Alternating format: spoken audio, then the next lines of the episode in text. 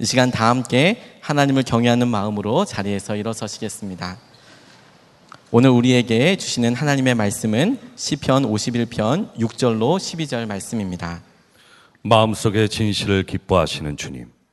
제 마음 깊은 곳에 주님의 지혜를 가르쳐 주셨습니다. 우슬초로 나를 정결케 해 주십시오. 내가 깨끗하게 될 것입니다. 나를 씻어 주십시오. 내가 눈보다 더 희게 될 것입니다. 기쁨과 즐거움의 소리를 들려 주십시오. 주님께서 꺾으신 뼈들도 기뻐하며 춤출 것입니다. 주님의 눈을 내 죄에서 돌리시고 내 모든 죄악을 없애 주십시오. 아, 하나님. 내 속에 깨끗한 마음을 창조하여 주시고 내 속을 견고한 심령으로 새롭게 하여 주십시오. 주님 앞에서 나를 쫓아내지 마시며 주님의 성령을 나에게서 거두어 가지 말아 주십시오. 주님께서 베푸시는 구원의 기쁨을 내게 회복시켜 주시고 내가 지탱할 수 있도록 내게 자발적인 마음을 주십시오. 아멘. 하나님의 말씀입니다. 다 함께 자리에 앉으시겠습니다.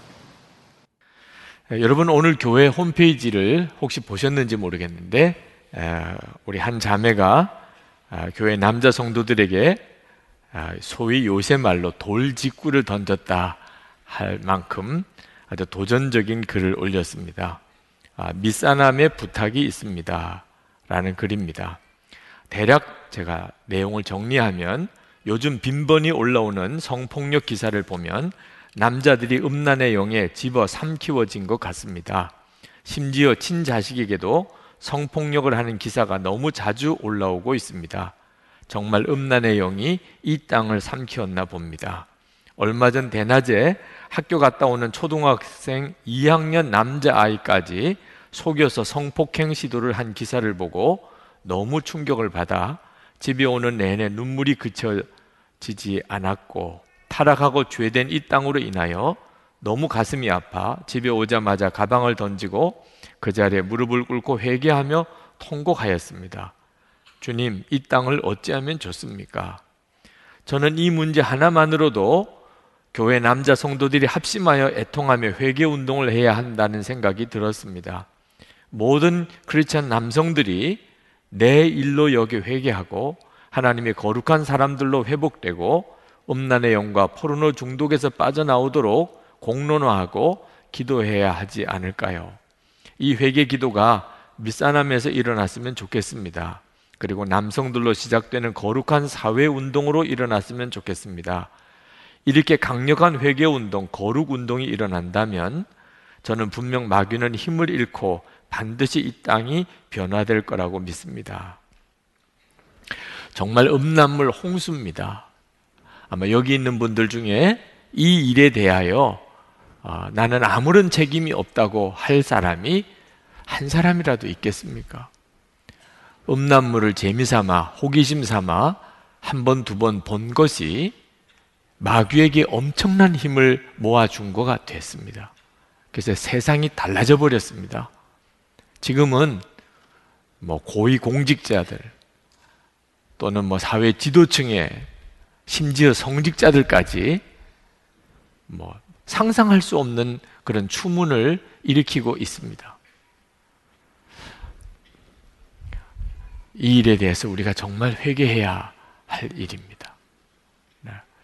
재미삼아 할 일이 아니라는 겁니다. 지금은 무서운 세상이 되어버렸습니다. 이제는 가족을 지키고 자녀들을 지키는 일이 우리에게 있어서 매우 두려운 일이 됐습니다. 죄는 무섭습니다. 정말 끔찍합니다.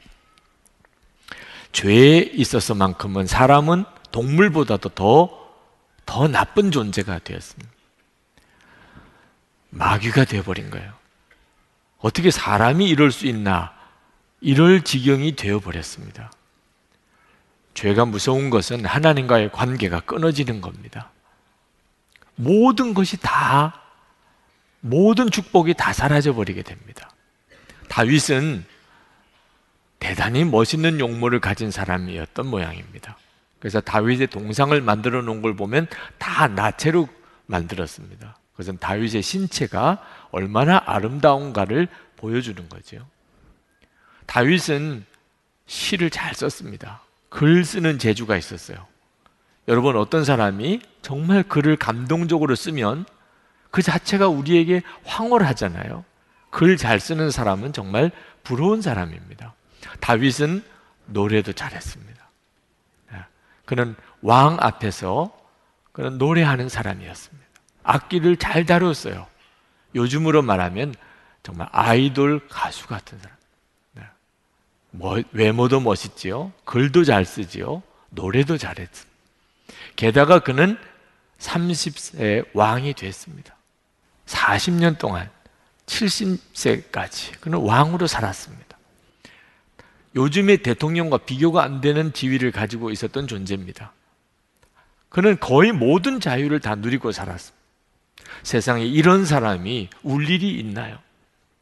어떻게 그런 다윗이 신하들 앞에서 무릎을 꿇고 통곡을 하고 울면서 괴로워하다니 무엇이 도대체 그런 다윗을 그렇게 괴롭게 만든 겁니까? 그는 모든 것을 다 가졌지만 영혼의 축복을 잃어버린 겁니다. 죄로 인해서 하나님과의 관계가 끊어지고 나니까 모든 복이 아무런 소용이 없어졌어요. 다윗 자신의 입으로 고백하기를 12절에 주님께서 베푸시는 구원의 기쁨을 내게 회복시켜 주시고 내가 지탱할 수 있도록 내게 자발적인 마음을 주십시오. 그는 모든 기쁨을 다 잃어버렸어요. 죄로 인하여. 지난 주일 설교 를한 이후에 많은 성도들이 기도를 받으시기를 위해서 오셨습니다. 그건 중요한 일이기도 합니다. 상상하기 어려운 고백을 하신 분들도 계셨습니다. 그것은 필요한 일이기도 합니다. 하나님께서 그 일을 더 분명하고 또 더 구체적으로 하시기를 원합니다. 순간에 엄청난 죄를 짓고 평생 사람들의 눈을 피해서 사는 분이 계십니다. 그분이 했던 고백이 귀에 쟁쟁합니다. 정말 그 사건이 일어나기 바로 그 시간 이전 상태로 시계 바늘을 돌릴 수만 있다면 나는 무엇이든지 할 것입니다. 한번 죄를 짓고 나니까 그 다음에는 정말 지옥과 같은 고통이더라 그 말입니다. 죄가 이렇게 무섭습니다. 그런데 우리에게 그런 죄가 혹시 있다 하더라도 여러분 아직까지 희망이 있습니다. 여러분이 진심으로 정말 회개한다면 구원의 기쁨을 회복하기를 정말 원한다면 그렇다면 하나님께서 여러분에게 그 구원의 길을 허락해 주신다는 것입니다. 다윗은 엄청난 죄를 지었습니다. 그렇지만 그는 마음 속으로 진실이 회개했습니다. 하나님이 그것을 원하시니까. 6절 말씀에 보니까 마음 속에 진실을 기뻐하시는 주님. 하나님은 우리의 마음에 진정한 회개가 있는지를 보고 싶어 하십니다. 그렇다면 하나님은 그에게 구원의 기쁨을 회복할 기회를 주십니다. 다윗이 회개했는데 우리가 회개했다는 사람들을 만날 때 마음에 의구심이 생길 때가 있습니다. 진짜야? 저 진심일까? 잘못했다 그러고 회개한다고 하지만 그 마음의 중심이 정말 그런지 알기 어려울 수도 있잖아요. 근데 다윗의 경우에는 정말 진심이었습니다. 나단 선지자 불의한 부자 이야기를 했을 때 다윗이 얼마나 화를 내고 흥분했는지 모릅니다. 나단 선지자가 다윗에게 바로 당신이 그 사람이요. 라고 지적했을 때 그때 다윗은 왕이었습니다. 신하들을 다 보는 앞입니다. 그때 다윗은 무릎을 꿇었습니다. 내가 죄인입니다. 내가 그런 죄를 지었습니다. 그렇게 고백을 했습니다. 아, 다윗이 진심으로 회개한 사람이구나. 만약에 진심으로 회개하지 않았다면, 마음의 중심이 그렇지 않았다면, 아마 다윗은 그것을 어떻든 덮으려고 했을 겁니다.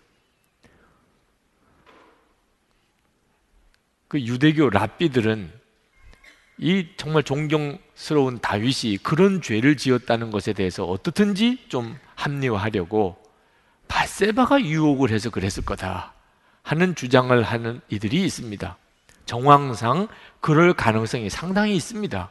바세바가 의도적으로 다윗을 유혹하려고 했고 다윗은 거기에 넘어갔을 거다. 다윗의 고백 속에 이런 반구도 어쩔 수가 없었다. 바세바가 유혹했다는 뉘앙스에 아무런 말이 없습니다. 그냥 다윗은 내가 죄를 지었습니다. 그렇게 고백했습니다. 아, 다윗이 진심으로 회개했구나. 마음의 중심에 회개가 있구나. 하는 것을 알 수가 있다 그 말. 그래서 하나님은 다윗을 다시 회복시켜 주신 겁니다. 여러분도 어떤 죄가 여러분에게 있든지 간에 여러분이 진심으로 회개하면 정말 마음으로 마음을 보시는 하나님께서 알 수 있는 그런 회개를 하나님께 드린다면 여러분은 다 회복될 수 있습니다. 우리가 반복적으로 죄를 짓다가 보면 어떤 때는 회개할 힘조차 없어질 때가 있습니다. 다시 말하면 하나님께서 더 이상은 용서해 주지 않으실 거야. 그런 생각이 내 마음을 누를 때가 있습니다. 하나님께서 더 이상은 용서해 주지 않으실 거야. 하나님께 회개한다고 고백할 수 있는 자신도 없어지는 때가 옵니다. 그때 여러분 기억하시기 바랍니다. 하나님은 다시 용서 안 하실 거야. 더 이상은.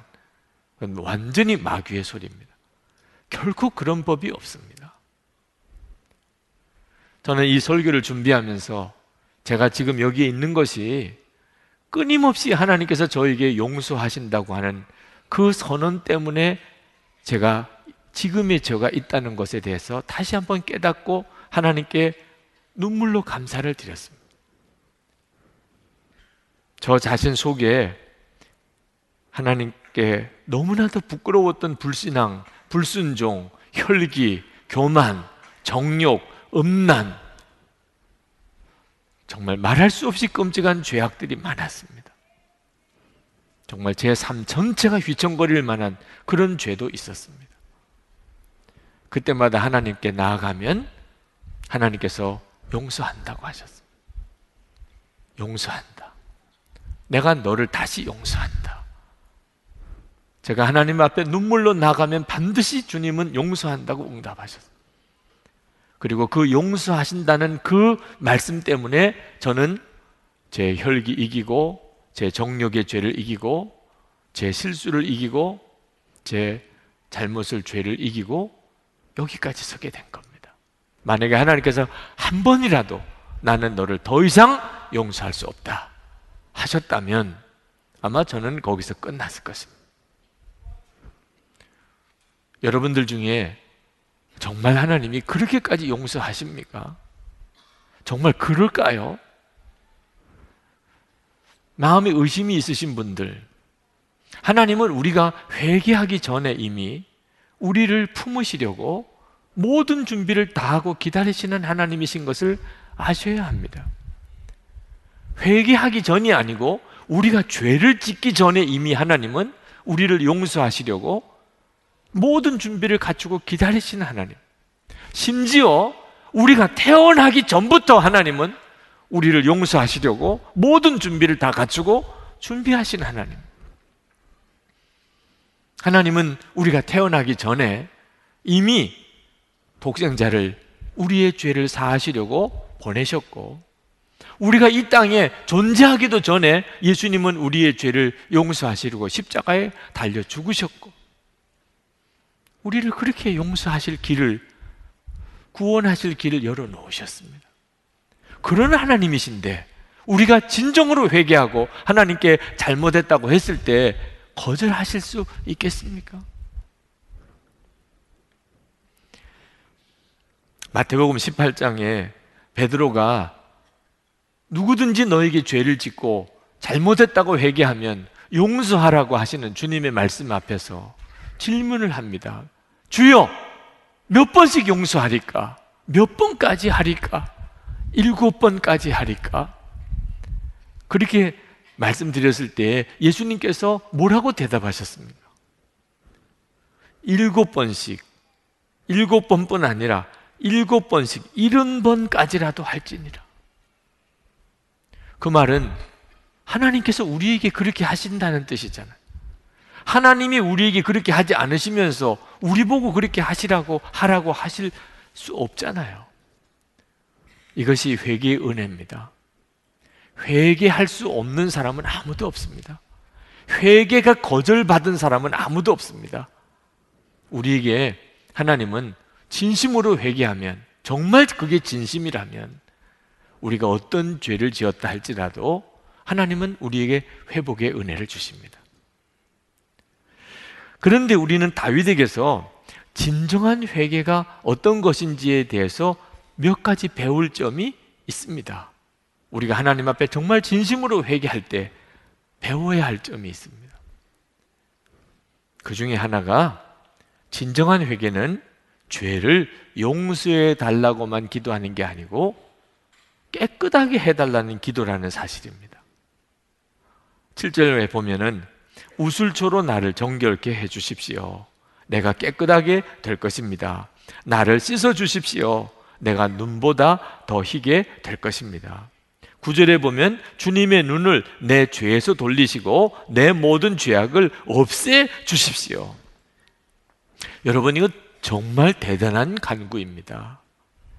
이미 지은 살인죄, 간음죄를 이거 무슨 수로 용서 받습니까? 용서받는 것도 대단한 일입니다. 다윗이 지은 죄가 충신 우리아의 아내를 그가 뺏기 위해서 우리아를 죽였단 말입니다. 세상에 이런 죄를 지은 것이 어떻게 용서받을 수 있을까? 그것도 대단히 어려운 일이에요. 그런데 다윗은 그 죄를 아예 씻어달라는 거예요.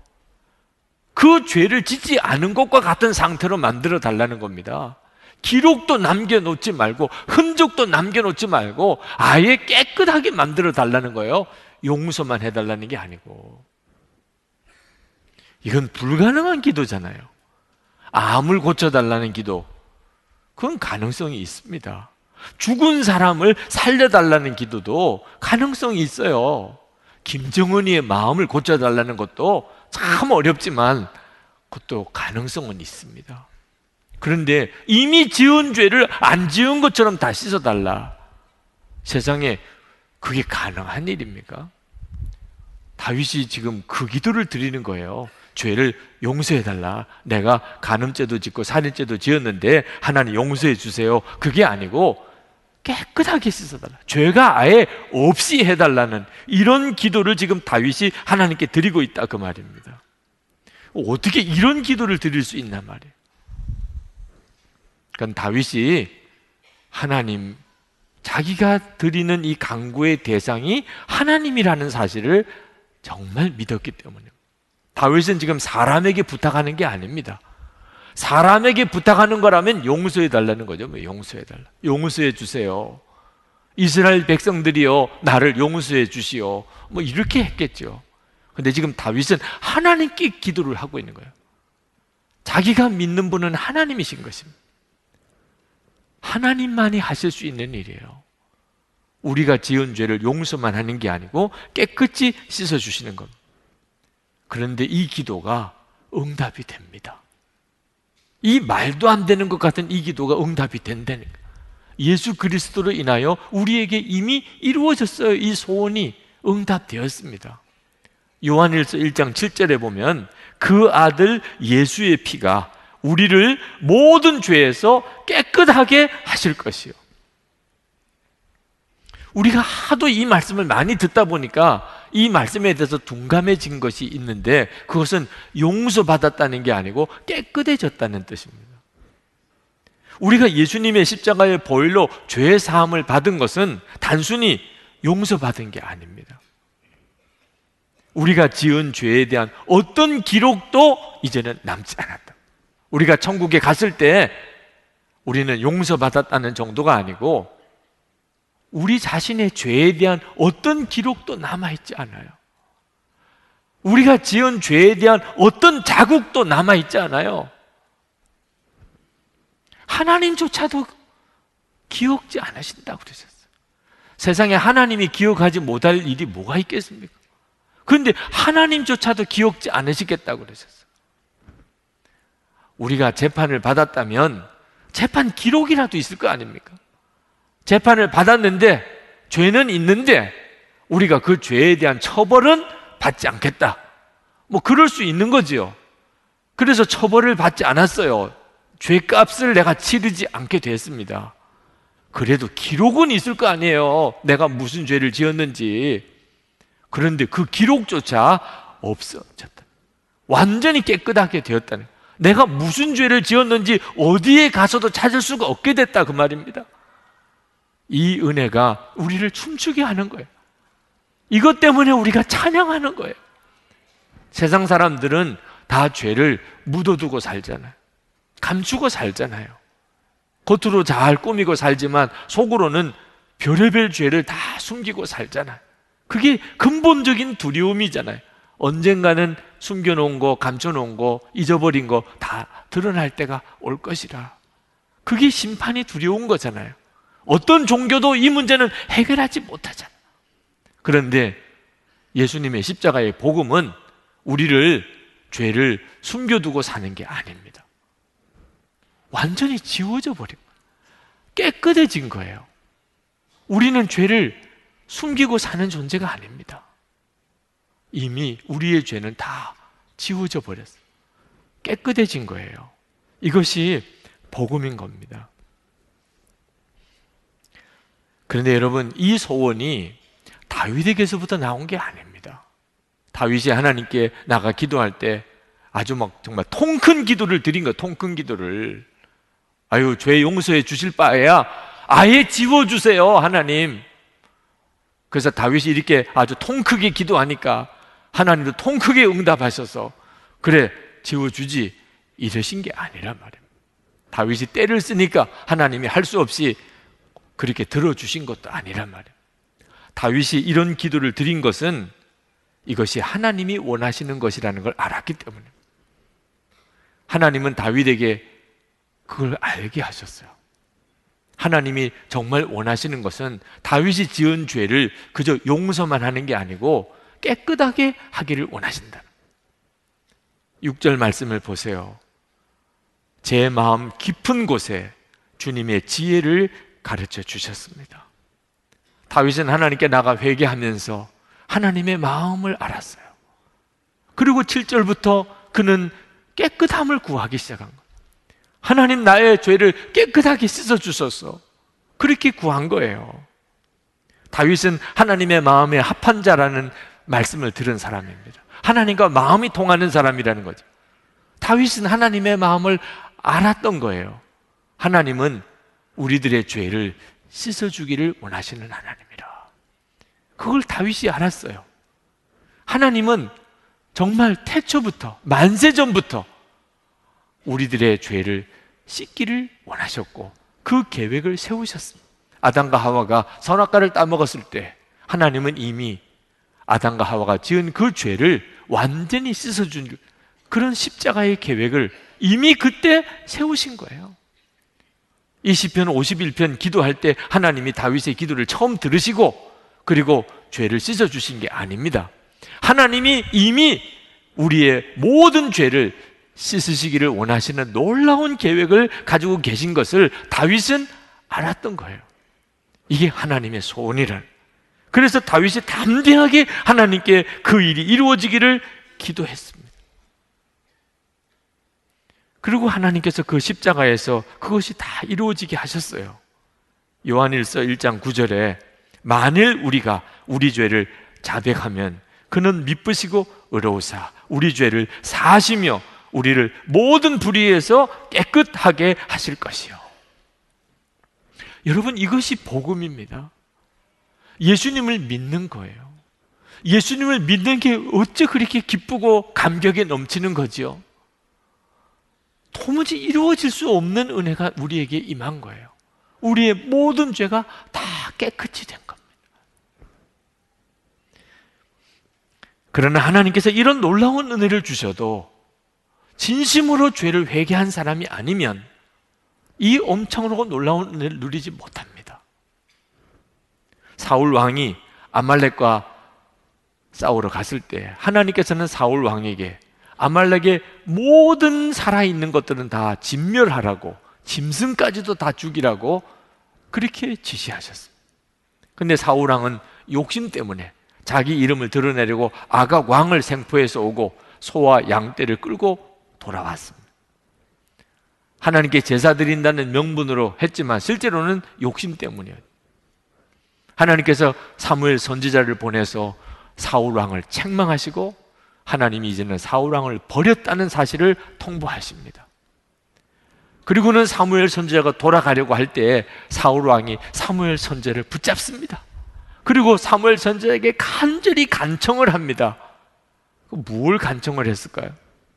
사무엘상 15장 30절에 보면 이렇게 기록했습니다. 사울이 이르되 내가 범죄하였을지라도 이제 청하옵나니 내 백성의 장로들 앞과 이스라엘 앞에서 나를 높이사 나와 함께 돌아가서 내가 당신의 하나님 여호와께 경배하게 하소서 하더라. 사울 왕은 자기가 죄를 지은 거 좋다 이 말. 하나님이 나, 나 버린 거 그것도 좋다 그 말이에요. 그런데 지금은 지금은 이스라엘 장로들과 이스라엘 백성들이 그 사실을 모르게만 좀 해달라. 하여튼 겉으로라도 나를 좀 높여달라. 이런 사람들이 있어요. 진짜 죄를 회개한 게 아닙니다. 다윗은 신하들 앞에서 무릎을 꿇었어요.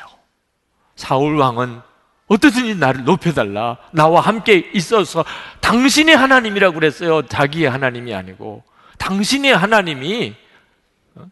나와 함께 한다고 사람들이 좀 알게 그렇게 좀 해주세요. 진짜 회개 안 하는 사람들이 있습니다. 죄는 알아요. 그렇지만 진짜 회개가 안 나왔어요. 그러면 하나님이 죄를 씻으시는 이 엄청난 은혜를 우리에게 주신 게 아무 소용이 없습니다.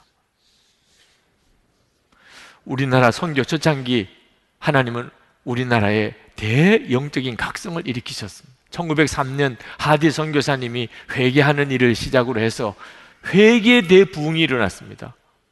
그때 당시에 일본 경찰들이 미제 사건을 해결하려고 성도들의 집회에 왔을 정도예요. 공개 회개가 막 터지니까. 근데 이 정도쯤의 역사가 일어나면 교회가 막 부흥되어 일어나야 될 거 아니겠습니까? 그런데 1907년 그때 당시에 교세 통계를 보면 의외의 결과를 보게 됩니다. 교인 수가 더 줄어들었어요. 한동안 교인 수가 줄어듭니다. 어떻게 이런 일이 벌어지지요? 그때 당시 교회에 들어온 사람들 중에 정말 예수 믿고 구원받으려고 들어온 사람이 아닌 사람들이 있었어요. 정치적인 목적 때문에 또는 독립운동 때문에 교회에 가면 독립운동하기가 좋을 것 같고 정치적인 계산 때문에 교회에 들어왔던 사람들이 있습니다. 그 사람들이 다 생각이 나빴던 건 아니지만 진정으로 예수님을 믿고 구원받고 싶은 마음이 아니었던 동기로 온 이들이 있었다. 근데 교회 안에 회개 역사가 일어납니다. 이게 부담스러운 거예요. 자기가 뜻하는 어떤 어떤 독립운동이나 어떤 정치적인 계산에 의해서는 교회가 필요할지 모르겠지만 이게 자기 죄를 드러내고 고백하는 일에 대해서는 너무 불편해서 교회를 떠나간 이들이 많았던 거예요. 다, 다 진정으로 회개하고 그리고 죄에서 깨끗함을 받기를 원하는 것은 아니라는 사실. 오늘도 주님은 여러분에게 그 점을 물으세요. 정말 진심으로 회개하느냐 하는 것. 우리가 다윗에게서 배울 게 또 하나가 있습니다. 그것은 다윗이 하나님께 깨끗함을 구하면서 성령을 거두지 말아달라고 기도했다는 사실입니다. 11절에 주님 앞에서 나를 쫓아내지 마시며 주님의 성령을 나에게서 거두어 가지 말아 주십시오. 하나님이 정말 살아계심을 믿는다면 죄를 지으면 하나님은 두려운 하나님이 됩니다. 그래서 아담과 하와가 숨었잖아요. 죄를 지은 사람들은 다 하나님을 피해서 도망가게 그런 마음이 생깁니다. 그런데 성령에 의해서 회개한 사람은 정반대라는 거죠. 하나님께로 더 나아갑니다. 다윗이 그랬습니다. 다윗은 성령님을 거두지 말아달라고 하나님께 아주 강곡하게 기도합니다. 다윗은 이미 늘 하나님을 눈앞에 모시고 산 사람이었습니다. 시편 16편 8절에 내가 여호와를 항상 내 앞에 모심이요 그가 나의 오른쪽에 계심으로 내가 흔들리지 아니하리로다. 다윗이 다윗의 삶을 살 수 있었던 것은 늘 하나님을 눈앞에 모시고 살았기 때문에 우리도 24시간 예수님을 그렇게 바라보고 살면 인생이 안 바뀔 사람이 없습니다. 다윗은 그 축복을 너무나 잘 알았습니다. 그런데 죄를 짓고 난 다음에 그 구원의 즐거움이 사라져 거예요. 하나님을 바라볼 수가 없게 된 거예요. 다윗은 그로 인한 고통이 얼마나 큰지를 안 사람입니다. 그래서 다윗은 하나님께 내 죄를 다 깨끗이 해달라고 기도하면서 주님 앞에서 나를 떠나지, 나를 내쫓지 말아주시고 성령 하나님을 거두지 말아달라는 기도를 하나님께 드리는 것입니다. 왜? 그것이 내가 용서받은 증거고 깨끗하게 해주신 증거이기 때문에. 하나님이 나와 같이 계시는 것, 그것이 바로 내가 깨끗함을 받은 증거이기 때문에. 여러분, 여러분은 예수를 믿으시고 용서받았다고 믿는데, 어, 그 증거는 있어요. 여러분은 예수를 믿으시고 여러분의 모든 죄가 다 깨끗이 받았다고 믿으시지만, 뭘 보고 그걸 알아요? 여러분의 죄가 깨끗이 되었다는 사실을 나중에 하나님 앞에 갔을 때 주여 주여 하는 자가 다 천국에 가지 못할 거라 그랬는데 그런 케이스에 해당되지는 않으시겠습니까? 이 확신, 나는 분명히 용서받았어. 나는 분명히 깨끗함을 받았어. 이런 확신이 근거가 뭡니까 도대체? 하나님이 나와 함께 계시는 것입니다. 내 안에 계시는 것이에요. 그것이 바로 내가 용서받았고 내가 깨끗함을 받은 확실한 증거입니다. 창세기 6장 6절에 보면 인간이 죄를 지으면서 하나님은 하나님의 성령을 거두셨어요. 그런 하나님이 우리에게 다시 성령 하나님을 보내주셨다는 말은 도대체 무슨 뜻입니까? 하나님은 우리를 용서하신다. 이제는 너는 깨끗한 자가 되었다. 라고 하는 하나님의 선포시잖아요. 그러므로 여러분, 우리 안에 성령 하나님이 오신 것이 그렇게 중요한 것입니다. 여러분 안에 성령님이 오신 게 얼마나 중요한지를 아셔야 돼요. 그 성령님이 여러분 안에 계신 것이 여러분이 용서받은 증거입니다. 여러분이 깨끗하게 된 사람이라는 증거입니다.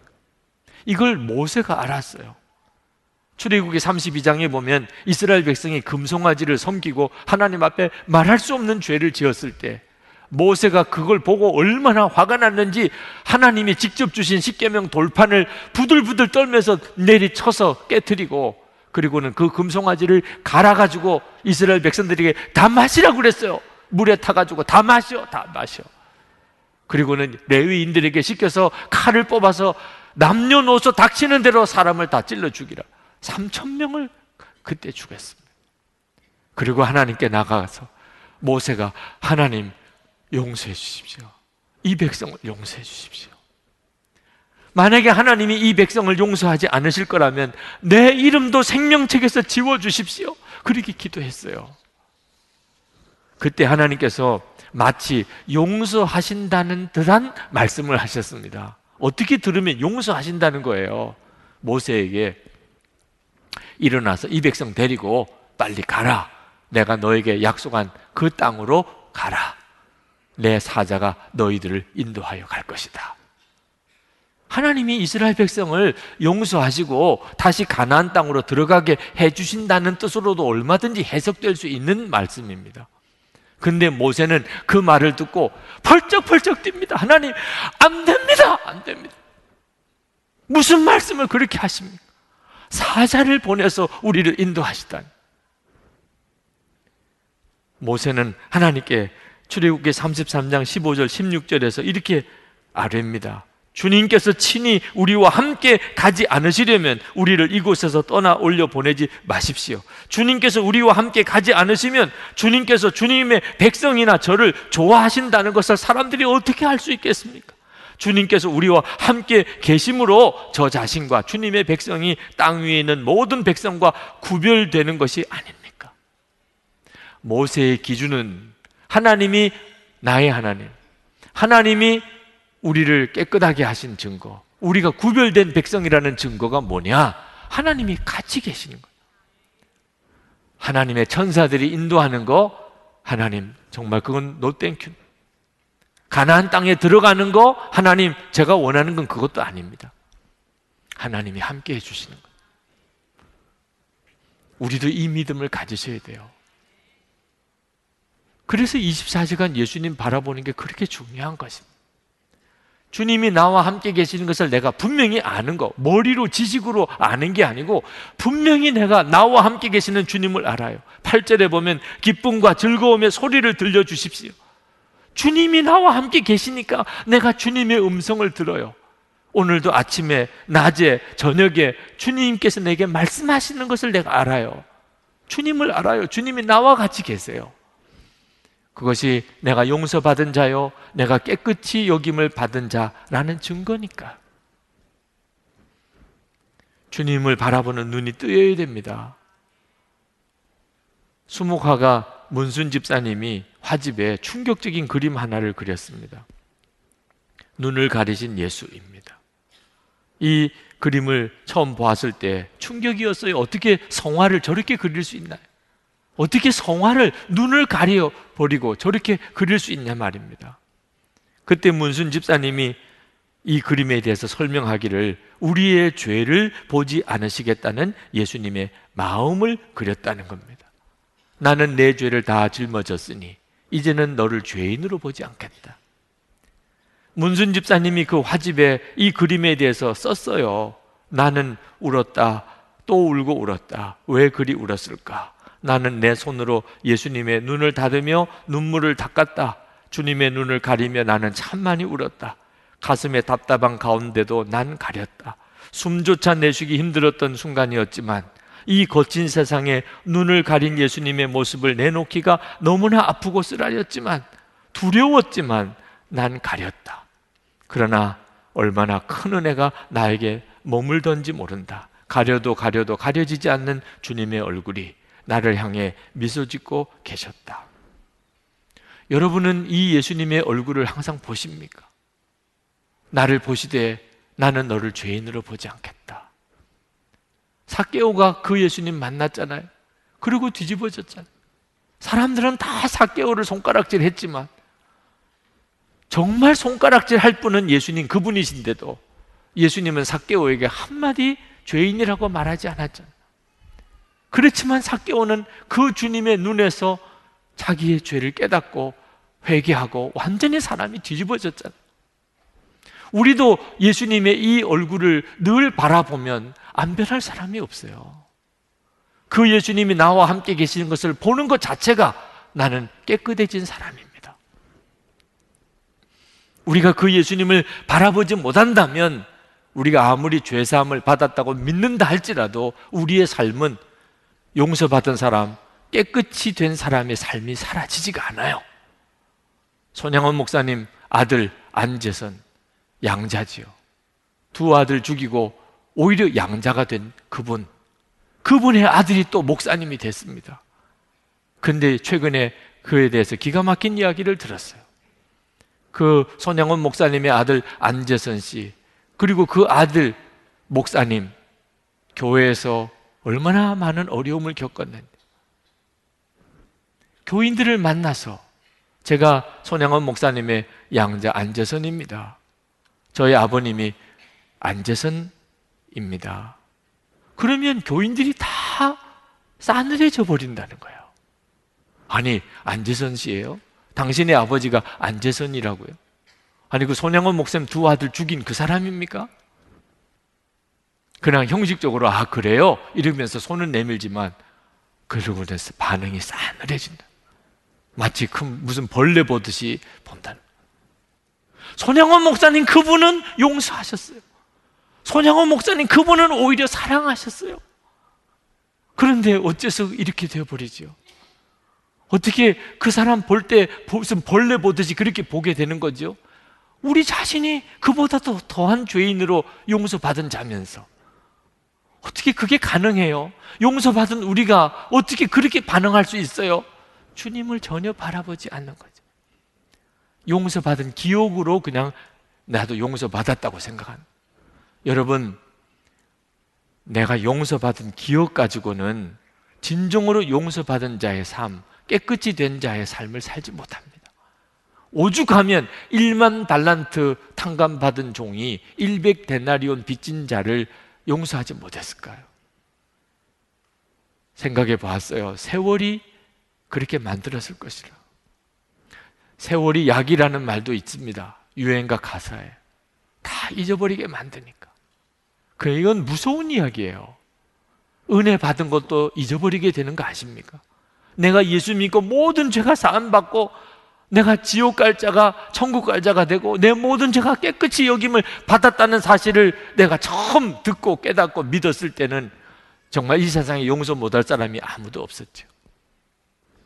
그런데 10년이 지나고 20년이 지나고 나면 그 은혜 받은 감격이 다 식어져 버리고 어째 그렇게 화도 잘 나고 어째 그렇게 못난 사람도 많고 어째 그렇게 미운 사람도 많고 세월이 이렇게 무서운 거예요. 그러니 여러분 용서받았다는 기억 가지고 한 번 내가 용서받은 체험 가지고 평생 살 생각하면 안 됩니다. 나를 용서하신 그 주님, 나 위에 죽으신 그 예수님, 그분이 나와 함께 계시는 것을 알지 못하면 그래서 내가 매일매일이 십자가 매일매일이 내가 그 주님을 보는데 말이에요. 이 힘이 아니면 용서받은 자의 삶, 깨끗이 된 자의 삶을 못 삽니다. 하나님은 우리에게 속죄의 은혜를 주시기 위해서 예수님이 십자가에 죽게 하셨고, 보배 같은 피를 흘리게 하시고, 그리고 그 은혜를 날마다 누리게 하기 위해서 우리에게 오셨어요.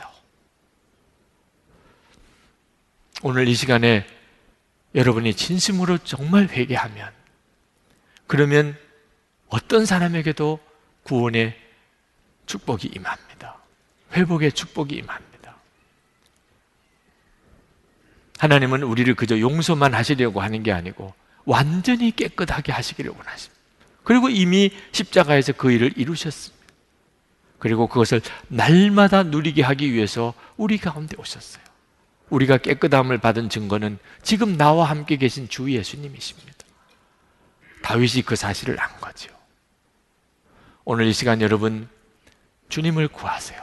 십자가의 놀라운 십자가의 복음과 함께 지금 나와 같이 계신 주 예수님 그분을 구하세요. 여러분을 죄에서 능히 건져내실 주님이십니다. 이 시간 우리 같이 기도하겠습니다.